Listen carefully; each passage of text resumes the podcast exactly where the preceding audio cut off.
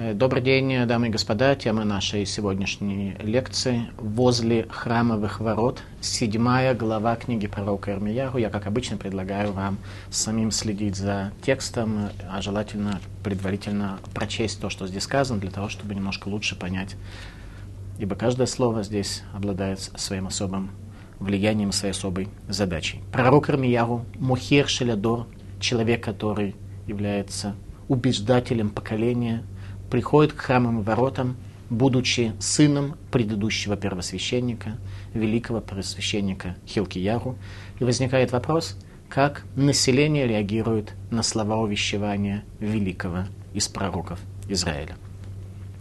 Слово, которое было Ирмияру от Господа, «Стань во вратах дома Господней, провозгласи там слово это и скажи, внимайте слову Господню все иудеи, входящие во врата эти, для поклонения Господу. Люди приходят как бы поклоняться Богу, входят во врата, и посмотрим, как Бог на эти визиты в храм реагирует.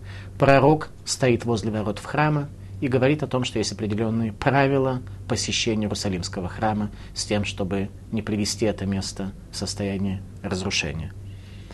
Так сказал Господь, Сваот Бог Израилев, «Исправьте пути ваши и деяния ваши, и я дам вам жить в этом месте, как сказано в книгах, и дам я вам жить в этом месте, Вайшкана Бабакомазе, в дальнейшем, в будущем, после изгнания. То есть представьте себе ситуацию. Люди приходят в храм. Речь идет о лучших из них. И пророк Ирмияу говорит пророчество о том, что Всевышний даст вам еще в дальнейшем, после изгнания, в этот храм заходить. То есть, попросту говоря, сейчас туда заходить особенно не нужно. Обращение к лучшим из них – не надейтесь на лживые слова говорящих. Это храм Господен, храм Господен, храм Господен. Люди повторяют это для того, чтобы привести это в трехмерное вклидовое пространство. Использование концепции храма в шесть направлений, забывая о центральном столбе миноры, который определяет семимерность нашего ориентации в этом мире. Но если вы действительно исправите пути ваши и деяния ваши, если справедливо судить будете человека с ближним его, не будете притеснять чужеземца, сироту и вдову, не будете проливать кровь невинную на месте этом, и не пойдете за чужими богами во зло себе, то я дам вам жить на месте этом, на земле, которую я дал отцам вашим на веки веков. Ирмияру в первую очередь обращает внимание людей на заповеди по отношению к ближнему. Не на заповеди по отношению к Всевышнему, а на заповеди по отношению к ближнему, имея в виду следующее, что тот, кто хочет быть положительным в лице Всевышнего, должен быть положительным в лице людей. То есть, другими словами, этот мир является своего рода зеркалом, как Всевышний смотрит на нас, как мир смотрит на нас, как правило, за небольшим исключением, это означает, что Всевышний на нас смотрит примерно таким же образом. Тот мир, который нас окружает, является нашим зеркалом, и доказательство там очень простое. Человек, как правило, сменяя обстановку, оказывается совсем другом месте, среди совсем других людей, вдруг очень быстро понимает, что он пришел к тому самому состоянию, в котором он был прежде. То есть изменение места меняет мозаль, но совершенно не меняет его судьбу, потому что человек сам строит свою новую судьбу в новом месте, точно так же, как он ее построил, разрушил. Выберите подходящее до этого. А вы, говорит пророк, полагаетесь на слова лживые и бесполезные, как красть, убивать, прелюбодействовать, клясться лживо воскурять Баалю, и следовать за чужими богами, которых вы не знали, а потом приходите предстоять передо мной в доме этом, названном именем моим, и говорить «мы спасены», чтобы опять совершать все эти мерзости. Разве пещерой разбойников стал в глазах ваш дом этот, названный именем моим? И вот я вижу это, сказал Господь. Ступайте же на место мое в Шило, туда, где прежде водворил я имя мое, и посмотрите, что я сделал с ним за злодеяние народа моего Израиля. Храм Шило, который был разрушен филистимлянами в период судей. Храм Шило, который простоял 369 лет, прежде чем еврейский народ его не потерял. То же самое, говорит пророк Армияру, произойдет с Иерусалимским храмом, которого вы недостойны. А теперь за то, что вы делали все эти дела, сказал Господь, И говорил я вам постоянно, а вы не внимали, и взывал я к вам, а вы не отвечали. Сделаю я с домом этим, который назван именем моим, на который вы надеетесь, и с местом этим, которое я дал вам и отцам вашим, тоже, как я сделал с Шило. Я отброшу вас от лица моего, так же, как отбросил всех братьев ваших, все семьи Ефраима, десять колен Северного Царства. Ты же, говорит Всевышний пророку, не молись за этот народ и не возноси за них мольбы и просьбы, и не умоляй меня, ибо я не внемлю тебе. То есть на небесах уже закрываются врата молитвы. Разве ты не видишь, что делают они в городах Иудеи на улицах Иерусалима? Сыновья собирают дрова, а отцы разводят огонь, женщины месят тесто, чтобы делать лепешки в честь царицы неба, и совершают возлияние другим богам, чтобы гневить меня. Не меня ли гневят они, сказал Господь, не себя ли самих на позор себе? То есть, когда люди оставляют единого Бога, возникает вопрос, какие ценности они получают. И об этом пророк Ирмияу говорил во второй главе. «Вилхуахарей рагебель болум что оставили они Всевышнего источник воды живой, и пошли за суетой, этой суетой пропитались и оказались в состоянии суеты. Поэтому так сказал Господь, вот и зальется гнев мой, ярость моя на это место, на людей, на скот, и на деревья полевые, и на плоды земли, и будет гореть, и не погаснет. Так сказал Господь, Саваот Бог Израилев, добавьте к мирным жертвам вашим всесожжения ваши, и ешьте сами это мясо. Речь идет о жертвоприношениях Израиля. Пророк предлагает людям, говоря, что это слова Бога, которые Всевышний вложил в его уста, в его уста, чтобы человек сам ел это мясо, а не поднимал запах горящего жареного мяса в Иерусалиме. Потому что я не говорил отцам вашим и не повелел им в день, когда вывел я их из земли египетской, о всесожжениях и жертвах. Не это была суть того завета, который был заключен в пустыне. А вот что заповедовал я им, сказав, «Внимайте голосу моему, и тогда я буду вам Богом, а вы будете мне народом». Всевышний хочет от человека, чтобы человек пришел к величию, к возвышенности, чтобы он стал великим, и не хочет пустых формальных действий, лишенных внутренней гармонии, внутреннего смысла и внутреннего наполнения. И следуйте по всему тому пути, который я заповедую вам, чтобы благоденствовать вам, и тогда результат нам будет хорошо. Но они не внимали и не преклонили ухо своего, а следовали своему разумению произволу злого сердца своего, и повернули назад, а не вперед. С этого дня, как отцы ваши вышли из земли египетской до сего дня, я посылал к вам всех рабов моих пророков с раннего утра, посылал их каждый день, но не внимали мне и не преклонили ухо своего, и ожесточили вы свою, поступали хуже отцов своих. И ты будешь говорить им все эти слова, но они не будут внимать тебе, и будешь звать их, но они не отзовутся. Поэтому скажи им, это народ, который не внимал голосу Господа Бога своего и не принимал наставления.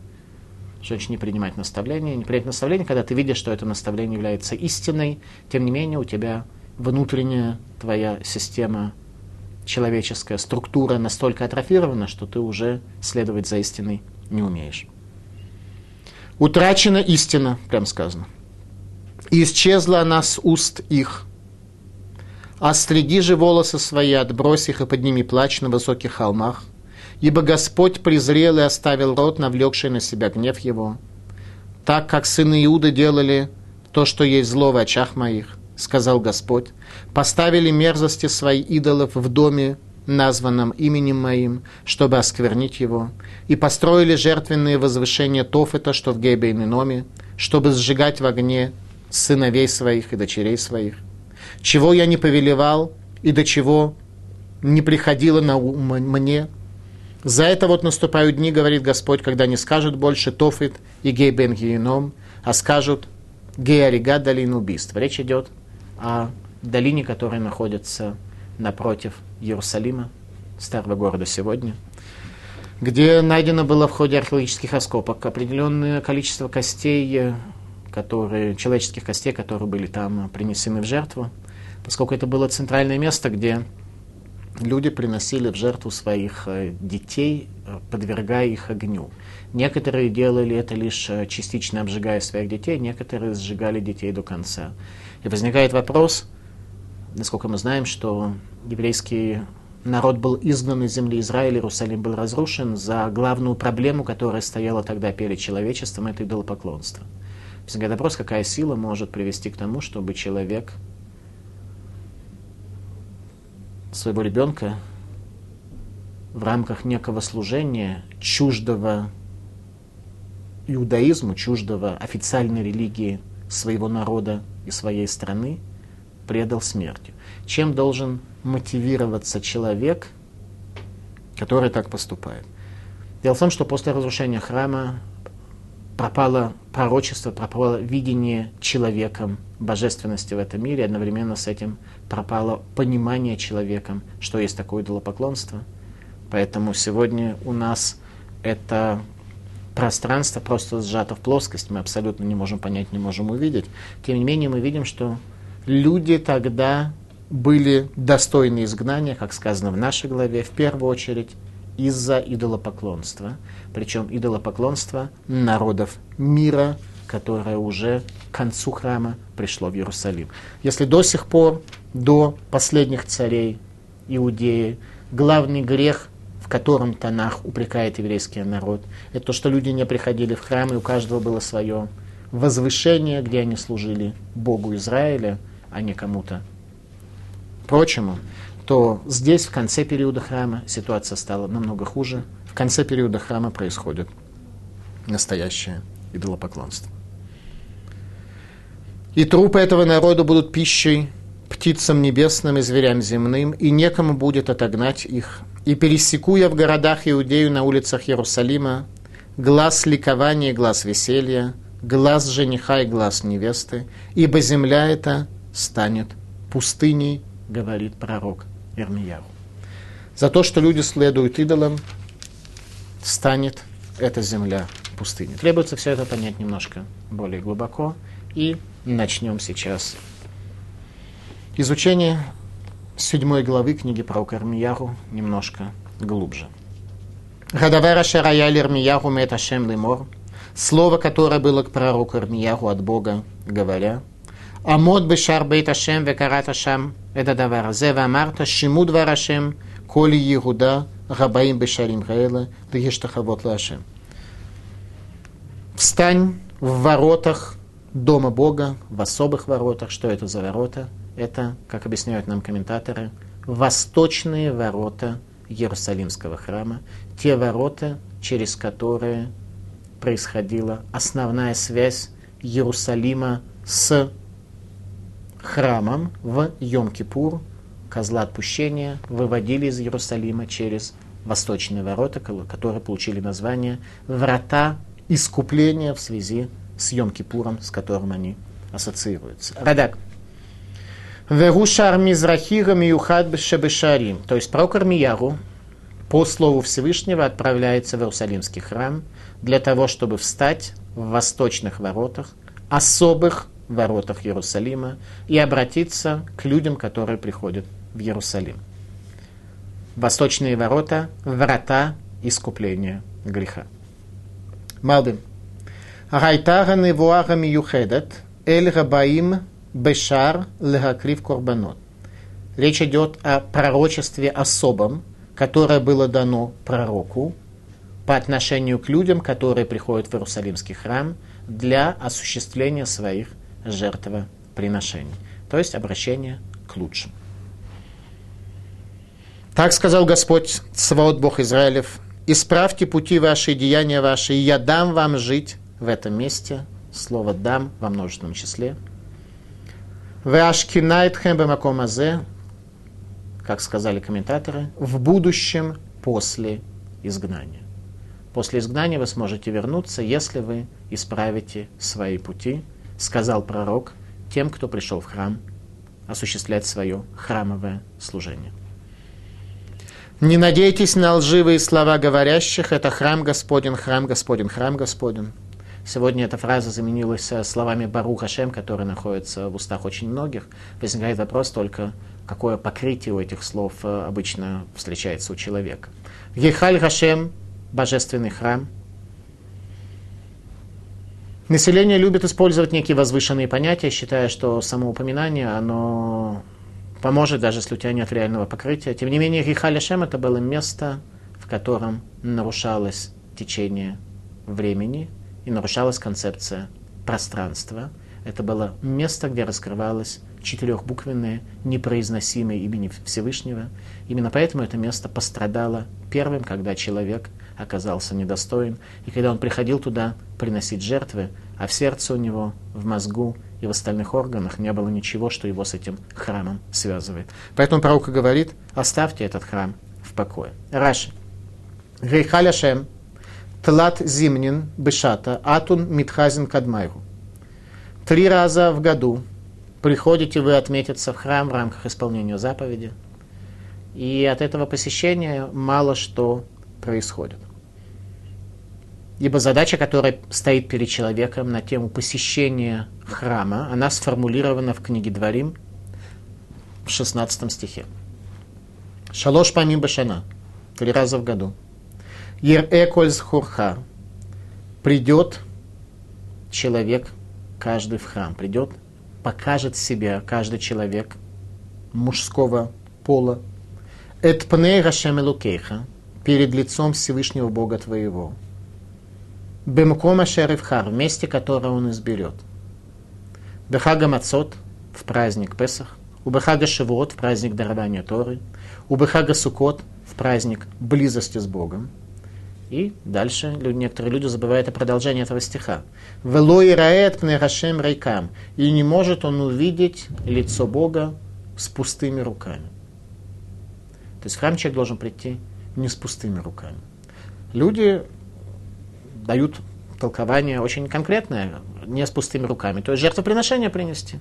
Принести козленка, его там зажарить, сделать шашлык, так об этом говорит про Укрмяву, что этого недостаточно. С не пустыми руками имеется в виду, что у человека должно быть какое-то покрытие, что каждый год должен быть у него годом другим, годом определенного духовного роста.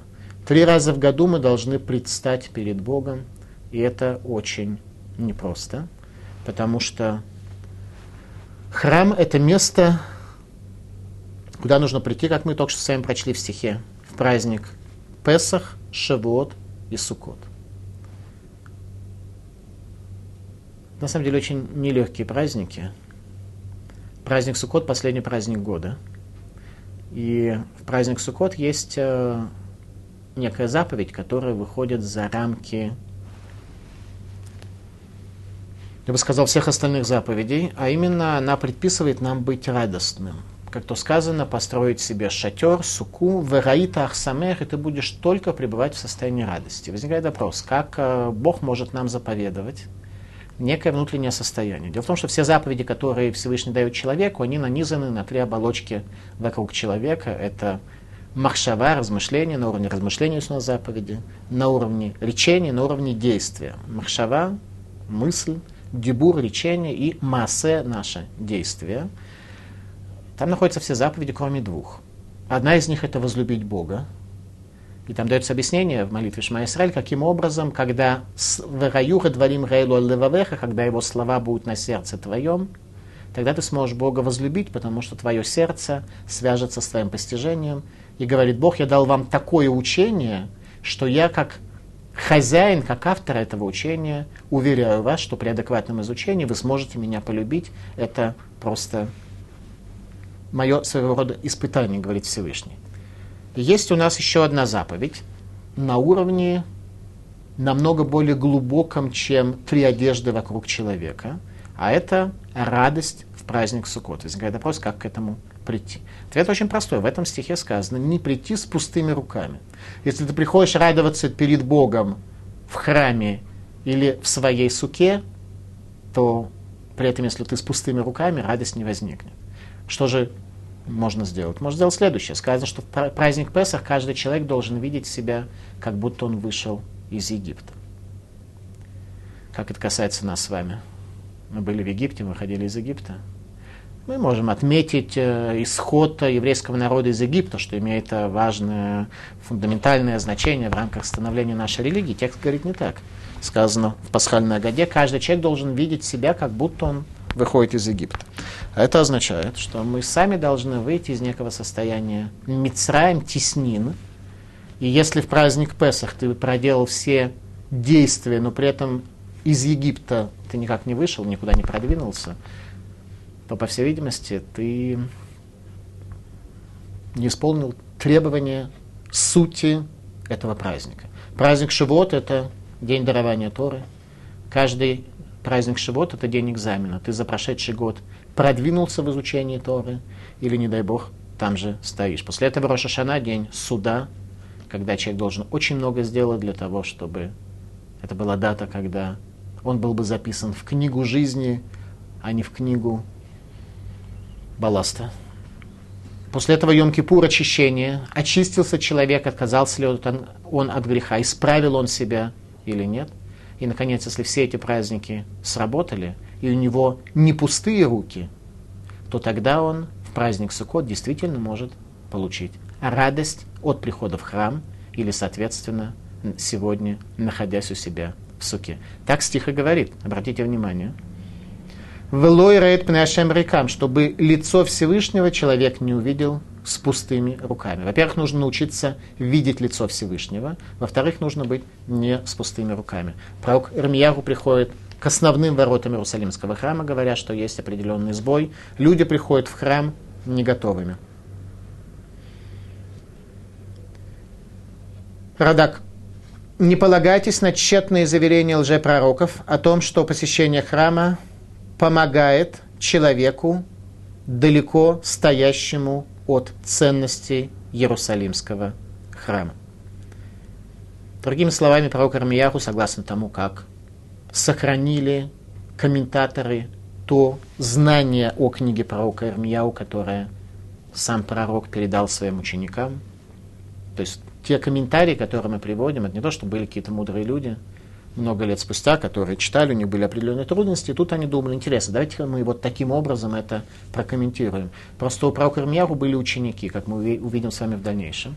И книга пророка Ирмьяру всегда изучалась в еврейском народе, начиная от ее написания и до настоящего времени. Поэтому просто переда... была передана нам ясная конкретная традиция, из которой я привожу какие-то основные мысли, которые могут быть актуальны, понятны и необходимы для нас сегодня. Ни один комментарий, который здесь написан, не есть продукт мышления человека. Каждый комментарий, который я привожу, это то, что пророк Ирмияру передал своим ученикам в вопросе того пророчества, которое он получил, и эти ученики передали до настоящего времени. Пророк Ирмияру стоит возле храмовых ворот и мешает населению спокойно приносить э, жертвы э, бычков, э, барашков и прочих носителей мяса для того, чтобы их зарезать и съесть либо самим, либо кагенам отдать, либо еще что-то. И пророк Армияру напоминает населению слова пророка Исаия, пророка Ишаяру, Ходышейхем у Муадыхем сана навши райолайлы торах. Ваши месяцы и ваши праздники возненавидела душа моя, говорит Всевышний, стали они мне в тягость. Так сказал пророк Исаия, пророк Ешаяру, за больше чем сто лет до разрушения храма, что тогда уже был период в дни нечестивого царя Ахаза, царя Иудеи, когда Всевышний через пророков передал, что правило пользования храмом еврейский народ нарушает. Но тогда еще евреи в состоянии были сделать чуву и сделали великую особую чуву в дни царя Хискияру, величайшего из царей Иудеи. И в результате еврейский народ был спасен от ассирийского нашествия. Тем не менее, пророк Ирмияру сейчас напоминает те слова, которые пророк Исаия сказал – больше, чем за сто лет. До этого говоря о том, что мир так больше существовать не может. Вы нарушаете правила пользования храмом. Но если вы действительно исправите пути ваши и деяния ваши, если справедливо судить будете человека с ближним его, не будете притеснять чужеземца, сироту и вдову, не будете проливать кровь невинную на месте этом, и не пойдете за чужими богами во зло себе, то я дам вам жить на месте этом на земле, которую дал я отцам вашим на веки веков. Когда я дам, дам я вам в будущем. Обратите внимание, что пророк Рамьяху пытается в первую очередь сконцентрировать внимание населения на важности заповедей Бен Адам Ле Хаверо между человеком и ближним его. Что касается заповедей, то у нас есть книга Шульхана Рух. В Шульхана Рухе не сформулированы заповеди между человеком и его ближним, только в одном вопросе, вопросе посещения больного. Это единственное, что у нас сказано. Нет галахи, поэтому, может быть, очень многие люди по ошибке считают, что такой галахи не существует вообще. Шульханарух был написан как книга в вопросе основных заповедей, соответственно, четырем разделам, которые покрыл Шульханарух, в то время как очень много у нас сказано о человеке и его ближнем. В этом суть задачи человека, ибо человек, созданный по образу Бога, как мы учим в Мусаре, имеется в виду, что что значит быть созданным по образу Бога? Это что? Обычно мы говорим иметь возвышенную душу. А более конкретно можно как-то в социальной сфере сформулировать идею того, что такое быть человеком, созданным по образу Бога? Ответ очень простой. Это означает быть творцом. Быть созданным по образу означает быть творцом. То есть жить в этом мире альминат латет вело альминат литоль жить в этом мире с намерением давать, а не с намерением брать. Потому что тот, кто берет, он черная дыра, которая поглощает. Тот, кто живет в целях давать, это человек, который несет свет, несет смысл. Задача человека в социальном поле построить общество. И в первую очередь построить, принести пользу тому самому человеку, которого Всевышний называет сыновьями своими видеть недостаток и пытаться его исправить. В этом смысле мы являемся соучастниками творения, ибо Всевышний создал материальный мир с абсолютной точностью, которая работает без сбоев. Что касается человеческого общества, то он создал его в состоянии дефекта, незавершенности и избрал человека, созданного по его образу, чтобы тот завершил созидание этого мира. Для этого человек, собственно говоря, и существует, для этого ему даются заповеди, как те инструменты, которые необходимы для строительства этого мира. Итак, э, пророк обращает наше внимание на заповеди по отношению к ближнему, говоря следующее, что тогда, когда человек был создан в этом мире, то привело это к определенному дисбалансу в духовных мирах. Некоторые ангелы говорили, что человек на самом деле не имеет права здесь существовать, потому что когда душевное попадает в его материальное, в его плотское, то это приведет к сбою. Эти ангелы, в общем, оказались э, в определенной мере правы. С другой стороны, другие ангелы говорили, ангелы милосердия, что это человек, который будет делать добро. И они тоже оказались правы. Человек делает добро. Это то, что нас спасает и дает возможность просуществовать в этом мире в какой-то мере. Поэтому когда мы оказываем добро по отношению к человеку, то ради этого мы были созданы. Еще раз я хочу, чтобы эта мысль была немножко более понятна, что у нас есть много заповедей. Есть заповеди, предписывающие, которые являются инструментарием для строительства. Есть заповеди, запрещающие, которые запрещают нам ломать. При этом есть отдельно выделенная тема. Хесед, милосердие по отношению к ближнему своему. Наверное, здесь есть смысл о важности этой заповеди, о важности ориентации жить ради хесада, ради оказания близости, об этом все-таки нужно, наверное, сказать. А именно, э, Мидраж говорит следующее, что написано у нас в тексте Торы, сказал Всевышний, создадим человека по образу нашему, по подобию нашему. Самая первая страница Торы. И следующий стих говорит, и создал Бог человека по образу своему, по подобию своему. Соответственно, комментаторы обращают внимание на то, что первый стих сказан во множественном числе, а второй сказан в единственном. И сказал Бог, создадим человека. Следующий стих. И создал Бог человека. И задается вопрос, почему это так? Когда мудрецы переводили Тору на греческий язык по приказу Птолмея, царя Птолмея, царя Египта, то они, 70 мудрецов, не сговариваясь, изменили в десяти местах э, сказанное в Торе, сделали неверный заведомо перевод. И это одно из этих десяти мест. Они перевели первый стих, это тоже в единственном числе, сказали, и сказал создам человека по образу своему, по подобию своему, и создал Бог человека по образу, по подобию. Тем не менее, когда мы все-таки в нашей Торе имеем другое значение, требуется немножко яснее понять, о чем здесь идет речь. Почему все-таки первый стих идет во множественном числе? Мидраж говорит, что это пришло нас научить Дерехерец, а именно некой этике, что когда босс хочет в своем офисе создать что-то фундаментальное, принципиально важное, новое и так далее, то ему лучше не дать указания своим работникам, а принять это решение коллегиально. И очень многие евреи, кстати говоря, изучая Торами, так и поступают, поэтому многие офисы, которыми руководят евреи, они работают более эффективно, потому что любое решение, которое принимается коллегиально, даже тем, кому это было не очень по нраву, примется намного легче, люди будут работать просто лучше, там, где я человека не отторгнуто и не растоптано, а присоединено к общему порядку и к, общему, к общей работе коллектива. Итак, Всевышний обращается к ангелам, к своему миру, говоря, создадим человека. С вопросом.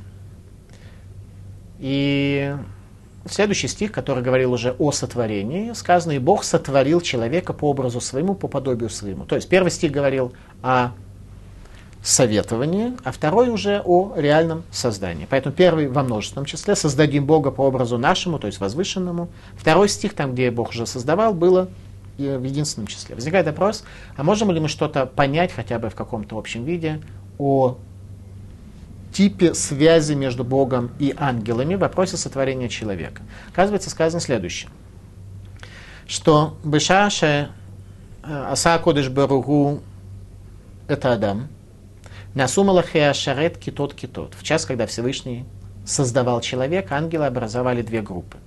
Эломрим и Баре, Веломрим аль и Баре. Эти говорят, пусть он будет создан, а эти говорят, что человек не имеет права на существование. Вадаше раю миддаяним элу ва элу, вамитвакхим элу ва элу, акодыш барам. И пока ангелы спорили между собой, Всевышний человека создал. Тогда возникает вопрос, а в чем же здесь тогда Дерехерс, в чем здесь тогда идея производственной этики?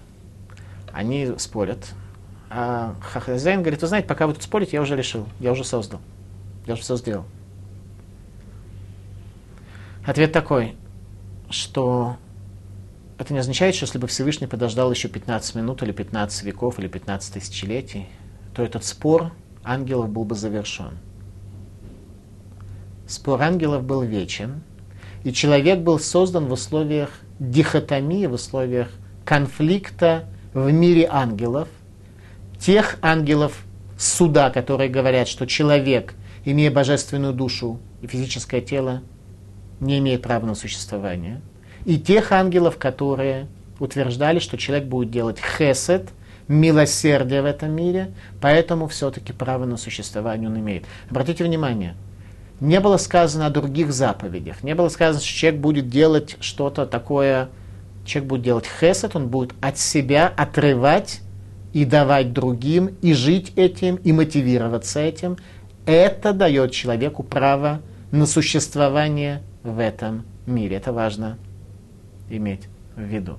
Итак, человек был создан в условиях дихотомии этого конфликта. И как раз мы видим, что во времена пророка Ирмияру конфликт оказался таким между возвышенным в человеке и приниженным, что этот человек оказался недостоин связи с Богом в Иерусалимском храме.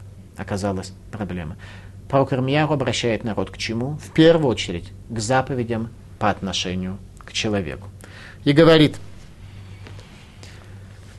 не, не надейтесь на лживые слова говорящих, это храм Господен, Но если вы действительно исправите пути ваши деяния ваши, если справедливо судить будете человека с ближним его, не будете притеснять чужеземца, сироту и вдову, не будете проливать кровь невинную на месте этом, и не пойдете за чужими богами лишь после этого, пророк упоминает, то я дам жить вам на этой земле в дальнейшем. В книгах Мусара приводятся несколько основных мировоззренческих принципов, необходимых для нам, чтобы мы знали, как адекватно исполнить заповедь по отношению к человеку. В первую очередь, это еще раз помочь человеку, хесед, помочь человеку справиться со своими трудностями, со своими болезнями, со своими финансовыми недостаточностями и прочими другими недостаточностями. Наша задача в рамках Хеседа не обогатить человека. У нас нет задачи человек живет, более, все у него более-менее нормально, подарить ему лошадь с телегой или машину, такого у нас нет. У нас есть задача снять с человека страдания. Рамки Хесада предполагают, что мы должны помочь человеку перестать в этом мире страдать, перестать мучиться и включиться в созидательное строительство, в созидательное изменение. Первая задача, которая перед нами стоит, есть основные три принципа того, что такое хесед, что такое милосердие по отношению к другому. Первое – относиться к еврею как к ближнему, а не безликому объекту приложения заповеди милосердия. Если ты просто видишь некую проблему, человеку нужны деньги для того, чтобы... И ты ему эти деньги даешь, но при этом у тебя нет близости с этим человеком, то заповедь тоже работает, но намного хуже, намного слабее. Ты суть заповеди пока еще не уловил. Второе. Исполнение заповеди по отношению к ближнему абсолютно не зависит от того, как этот ближний относится к тебе. Вне зависимости от того, этот ближний тебя благодарит или тебя ругает и не уважает. Если твое сердце чувствует, что тебе правильно принять участие именно в этой форме цдаки, именно эту проблему ты хочешь разрешить, а именно заповедь цдаки предполагает от нас, милосердие, хест предполагает от нас, что мы не, обычно большинство из нас не обладает э, бесконечными суммами денег, времени, запаса и прочее для того, чтобы помочь всем и во всем. Нам необходимо выбрать в первую очередь, что нам сделать э, в первую очередь по нашим возможностям. Поэтому мы должны выбрать, что для нас важно. Когда ты видишь какая-то вещь, которая бросилась тебе в глаза, то не задумайся и не отказывайся от нее. Возможно, это есть то, что соответствует корню твоей души, то исправление, которое в этот мир должен принести именно ты. Третье. Еще раз, три требования основных по отношению к человеку. Там, где сердце твое подсказало тебе, что тебе правильно принять участие в этом аспекте строительства мира, то ты должен относиться человеку, которому помогаешь, как ближнему. Второе. Исполнение заповеди ты должен иметь в виду, что абсолютно не зависит от того, как человек относится к тебе. Третье. Ты должен развить в себе свойства милосердия, чтобы почувствовать состояние и потребность реципиента, того ближнего, которому ты оказываешь помощь, а не дать ему то, в чем сам бы ты нуждался, находясь в его ситуации. Еще раз. Когда ты видишь человека, ты должен понять, что в этой ситуации необходимо ему, а не то, что в данной ситуации, если бы ты находился на его месте, было бы необходимо тебе. Зачастую между первой и второй позицией есть очень большая разница в ту или другую сторону, или вообще в третью сторону. Поэтому твоя задача помочь человеку снять с себя мучение. А поскольку все мы обладаем разными качествами, свойствами, способностями, то мучения и проблемы с каждого из нас снимаются совершенно другим способом. Люди этого не делают сегодня, видимо, в недостаточной мере делали времена пророка Ирмияру.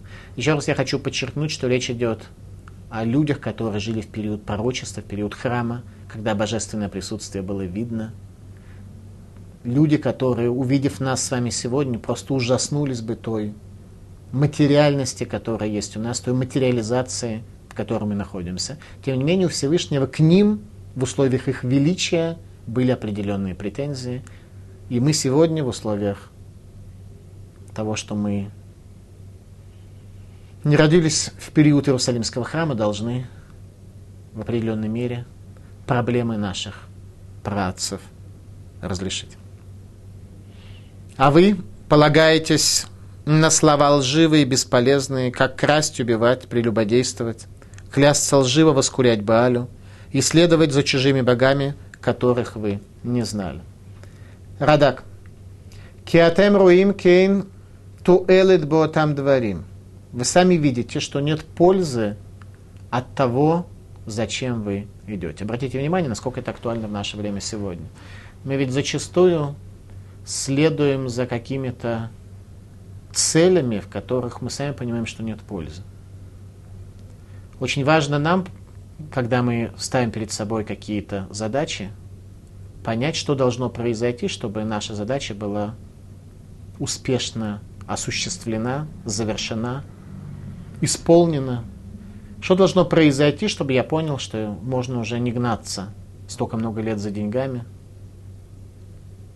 Я должен понять, что давай попробую погнаться еще пару лет, но не получится, значит не получится. Или наоборот, сильно получилось, к счастью, опять не привело, значит не то нужно. То есть мы должны ставить себе неопределенные задачи, не просто так вот идти зачем-то, иди копать золото. Сколько золота надо накопать? Килограмм хватит? Мы должны понимать, нам нужно остановиться. Наша задача должна быть сформулирована. Малбим. Килыфамим Ифтах Аль-Шекер бавурту элет Шиясе Авера Шиярвеха Лидей Мамон Вемкен Бутеях Аль-Гатуэлет Шиегелу Мизе Гагам Шахадавар Шекер Авалятем Бутхим Алядавар Шаху Шекер Вегам Эйнло Туэлет Говорит Малбим что иногда человек полагается на некоторую вещь, которая является ложью сама по себе – которая человека ни к чему не приведет, но хотя бы есть у него определенная польза, бесспорная польза, когда человек сделает грех, но хотя бы что-то выиграет посредством этого греха, он приведет это его к какому-то финансовому достижению или к чему-то другому. Но вы зачастую живете так, что от вашего зла, от вашего греха, от вашей тупости, от обмана нет никакой пользы, абсолютно, а есть только обман, который вас ни к чему не приводит. Поэтому приходите предстоять передо мной в доме этом, названном именем моим, и говорить, мы спасены, чтобы опять совершать все эти мерзости, говорит пророк. Разве пещерой разбойников стал в глазах ваш дом этот, названный именем моим? Гамарат прицим гаяха байтазе, разве пещерой для беглых преступников стал храм в Иерусалиме? Малбим. Посещая храм, люди прикрывали свое незавидное духовное состояние и приходили с пустыми руками. Раши. Веки эйлы таасу, ваюиль гарихаллахем. Так вы будете жить, и храм вам поможет. Обратите внимание, это нас всех касается более-менее сегодня. У нас сегодня нет храма, куда мы можем прийти. У нас есть синагога, которая называется Малый храм. И мы порой приходим в синагогу, порой э, пытаемся там о чем-то молиться. Порой мы обращаемся к Всевышнему с какими-то просьбами за излечение кого-то и хотим, чтобы Всевышний слышал нашу молитву или за какие-то личные наши нужды мы обращаемся с просьбой к Всевышнему. И почему-то порой мы не удовлетворены ответом. Потому что синагога это не место для беглых преступников которые за местом синагоги ведут себя так, как им захочется. А в синагоге они вдруг приходят и к Богу от всей души обращаются с просьбами. Радак. Храм превратился в убежище беглых преступников. И врата молитвы закрылись. Как пророк сказал пророку Ирмия, как Всевышний сказал пророку Ирмияру, а ты не молись мне по поводу людей этих, наше состояние закрыло молитву. Поэтому, когда сегодня мы обращаемся с молитвой, то просто надо иметь в виду, что эти врата до сих пор не открыты. Врата плача открыты. Если человек действительно плачет о своем состоянии, эти врата открываются. Если человек имеет действительно тшуву, действительно возвращение и раскаяние, то тогда эти врата открываются. Врата молитвы закрыты, но их можно открыть, если для этого что-то сделать серьезное. То есть Бог любит какими-то серьезные наши изменения, чтобы у нас они происходили.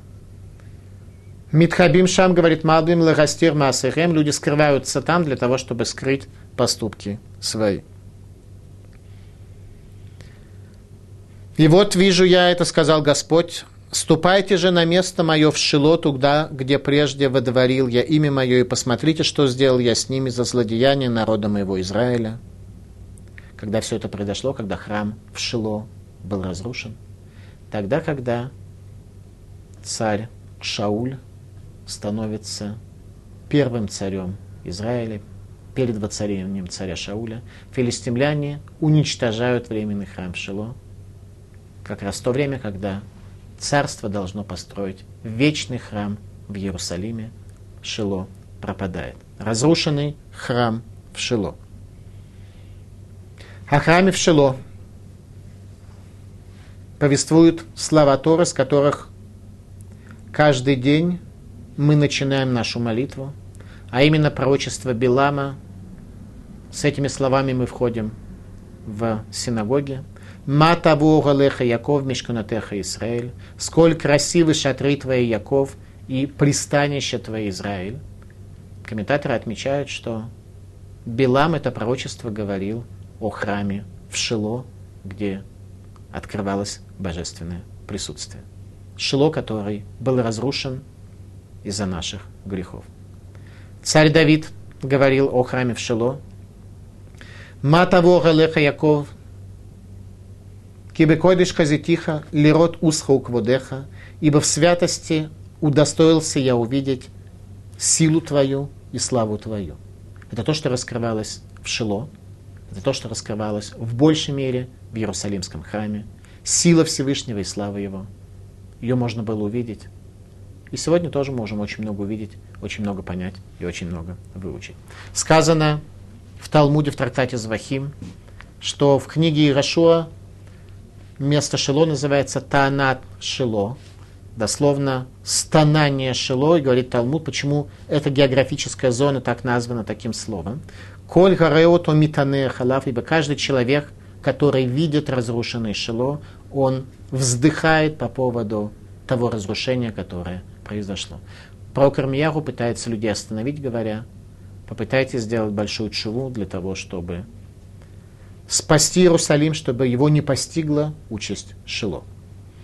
Пророк Армияру стоял возле храмовых ворот и говорил посетителям, что храм, который они превратили в Марат Прицим, будет разрушен.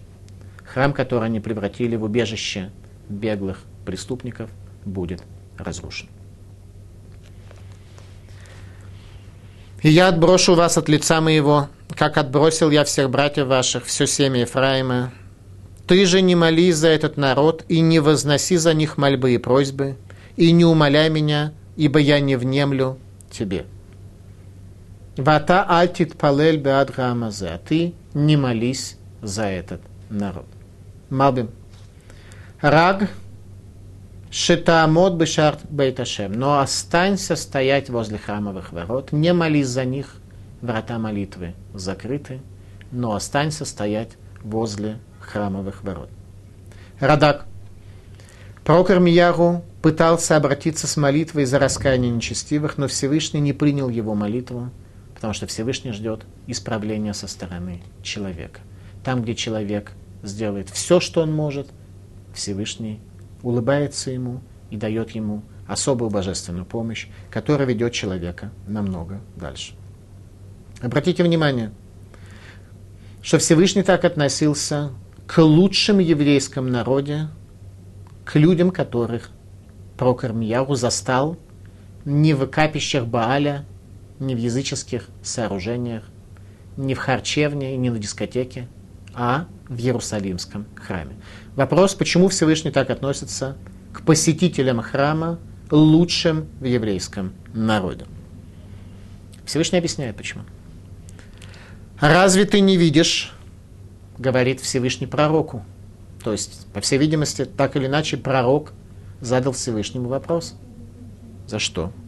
Разве ты не видишь, что делают они в городах Иудеи на улицах Иерусалима? Как эти люди, которые в храм пришли, себя ведут? Сыновья собирают дрова, а отцы разводят огонь, а женщины месят тесто, чтобы делать лепешки в честь царицы неба и совершать возлияние другим богам, чтобы гневить меня. Что они делают? Они действительно пришли в храм.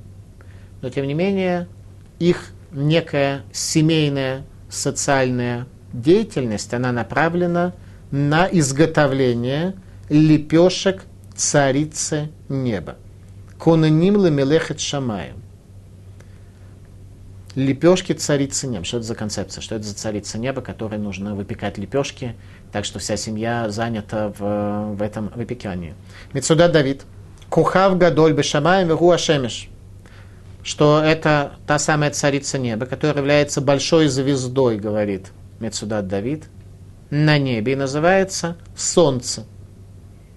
То есть люди служат, выпекая определенные лепешки, солнцу.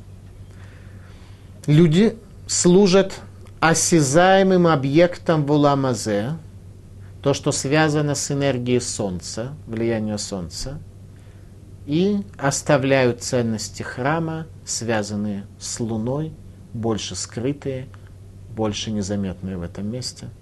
Малбим. Шерайосими бацек дмут гацелом шавдо, то, что люди из теста делали то изображение, которому служили. Подобная э, форма поклонения не очень ясна нам сегодня в нашем просвещенном 21 веке. Почему нужно выпекать э, лепешки и что это за форма? Единственное, что можно сказать, что обычно тесто делается из э, пшеницы. Пшеница и тесто приводит к состоянию хлеба. Хлеб это то, что называется лехом. На иврите лехом от слова лалхим, алхама это присоединение живого живой души к физическому материальному телу. Хлеб это то, что соединяет между душой и телом, дает возможность телу обслуживать душу, поэтому человек нуждается в пище.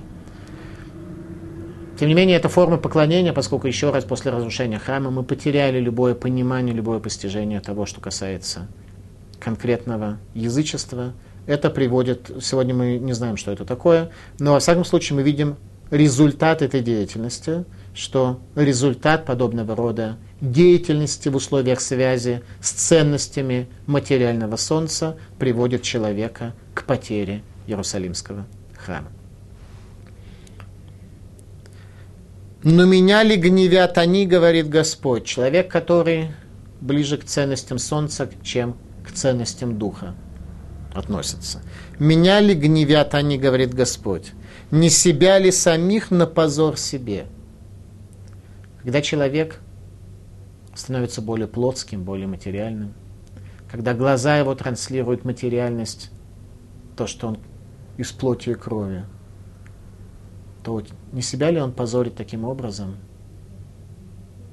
И не лучше ли, если его глаза транслируют смысл, устремленность, желание оказывать милосердие, исправлять этот мир, какие-то революционные идеи?